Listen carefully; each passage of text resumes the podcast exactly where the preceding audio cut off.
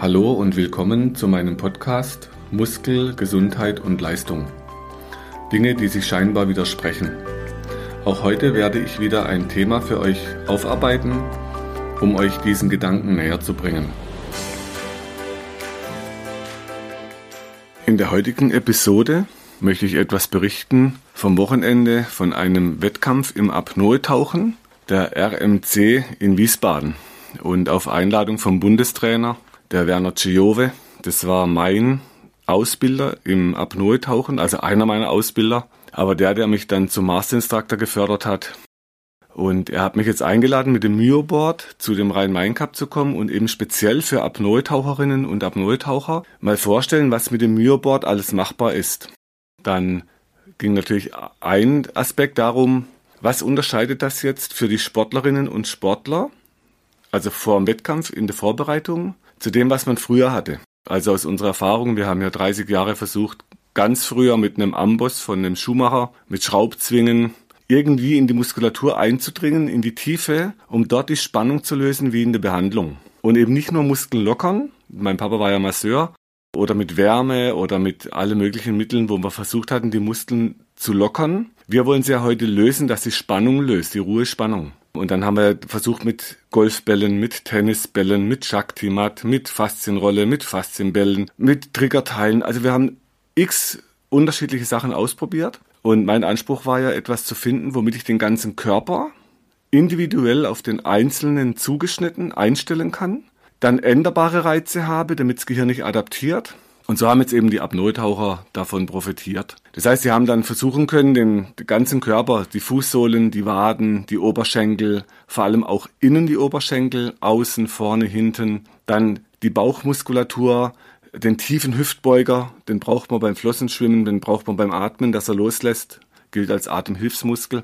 Dann haben wir die Hände bearbeitet, den Brustkorb, die Zwischenrippenmuskulatur, weil gerade beim Apnoe-Tauchen ist es wichtig, dass Leute, die diesen Sport betreiben, immer in sich drin Spannung finden, die sie locker lassen müssen. Und das spielt jetzt gerade zum Beispiel bei Statik, wo man im Wasser liegt. Bei meinen Tauchschülerinnen und Tauchschülern habe ich dann äh, Versuche gemacht, wenn die so ganz entspannt im Wasser lagen. Wenn man die anfasst, sind die Muskeln immer noch unter Hochspannung. Das heißt, so richtig loslassen kann man selbst dann nicht, wenn man das eigentlich will, weil wir darauf nicht trainiert sind hier im Westen. Da müsste man dann eher mal bei den Shaolin-Mönchen schauen, die 20, 30.000 Stunden Meditationserfahrung haben plus härtestes Körpertraining auf Geschmeidigkeit. Bei denen ist es wahrscheinlich anders, habe ich noch nicht versucht, wäre aber interessant.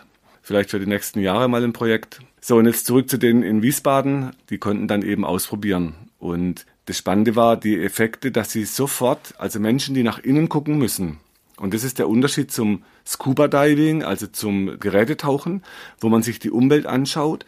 Apnoe-Tauchen heißt, ich muss nach innen schauen, in meinen Körper rein wo bin ich angespannt und wo muss ich jetzt loslassen? Und das hilft mir auch, diese lange Zeit zu überbrücken. Also eine ganz liebe Bekannte, die ich schon aus, seit vielen Jahren kenne, aus Köln auch, die Hanne, die hat dann im Statik, heißt es, man liegt im Wasser, tatsächlich vier Minuten, über vier Minuten geschafft. Und das ist eine Lady, die ist über die 70, also die ist schon, wir, wir würden sagen, betagt, mit viel Erfahrung, viel Lebenserfahrung.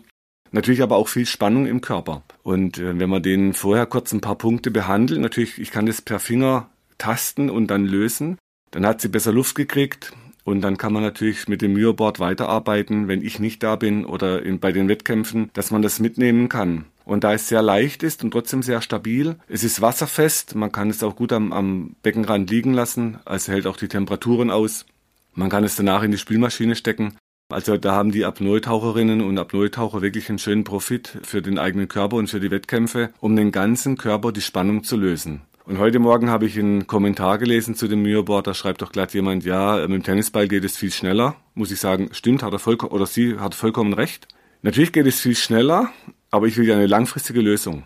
Und langfristig heißt natürlich, dass ich meinen ganzen Körper bearbeiten muss, und zwar so, dass er die Spannung loslässt und nicht nur immer drüber rollen und die Muskeln ein bisschen lockern. Da habe ich dann schon einen anderen Anspruch. Und deshalb, das Myoboard kann helfen in diesem Sport, dass man Leistung steigert, dass man den Körper aus der Spannung rauskriegt. Und interessanterweise die Geschichten in den, in den Sporttreibenden in diesem Sport, wenn ich mir so die Geschichten anhöre, das hat ganz oft zu tun mit, mit viel Stress im Hintergrund, oft schlimme Erfahrungen, zum Teil Traumaerfahrungen. Und in diesem Sport muss man in die Entspannung kommen. Und dabei kann eben das Myoboard helfen, wenn man dann zum Beispiel auch am Kiefer sich drauflegt. Am Kopf kann man die Punkte lösen, weil dort spielt sich Stress vorbewusst ab. Und dann spannen die Arme zu für einen Kampf. Das heißt, auch die Arme kann man bearbeiten mit dem Board. Und da merkt man der Anspruch, den ich hatte bei der Entwicklung zusammen mit Udo Bodmer, dass man wirklich, wir haben was hingekriegt, wo man die Spannung am ganzen Körper ins Bewusstsein holen kann, weil es weh tut an der Stelle, dann drauf bleibt, bis die Spannung sich löst. Und nochmal so als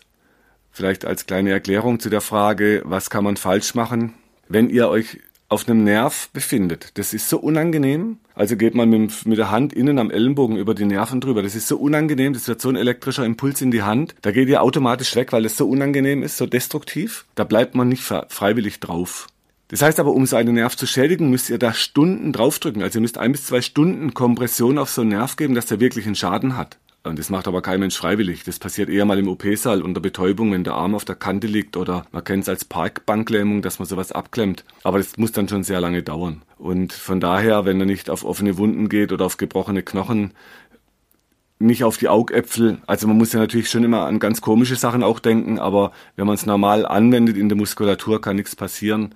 Und von daher hoffe ich auch, dass ich in diesem Sport da vielen Menschen helfen kann, nicht nur die Leistung zu steigern, natürlich für die Wettkämpfer auf jeden Fall, aber auch für die, wo es im Breitensport anwenden, einfach eine Möglichkeit geschaffen zu haben, wo man sich immer wieder die Spannung aus den Muskeln selbst lösen kann, am ganzen Körper, wirklich von Kopf bis Fuß, vorne, hinten, in den Rippen, oben, außen am Kiefer und das aber individuell einstellbar und immer wieder veränderbar. Und man kann das eigentlich vergleichen mit einem Schachspiel.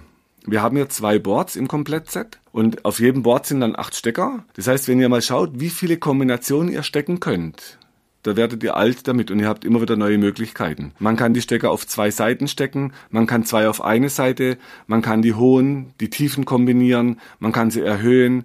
Das heißt, da gibt's unzählige Möglichkeiten, so dass jede und jeder für sich was finden kann, wo er sagt, ja, damit komme ich gut klar und irgendwann, ja, wie kann ich es denn jetzt verändern oder steigern? Und dafür ist das Mio-Board gedacht. Und deshalb nochmal Dank auch an Werner Giove für die Einladung. Die Aussicht ist die Weltmeisterschaft. Mal schauen, ob das klappt. Und so werden wir halt Schritt für Schritt in die Öffentlichkeit gehen, uns publik machen und hoffen natürlich, dass es dann in der breiten Masse so einen Anklang findet wie die Faszienrolle damals. Nur eben sehr viel gezielter und sehr viel variabler.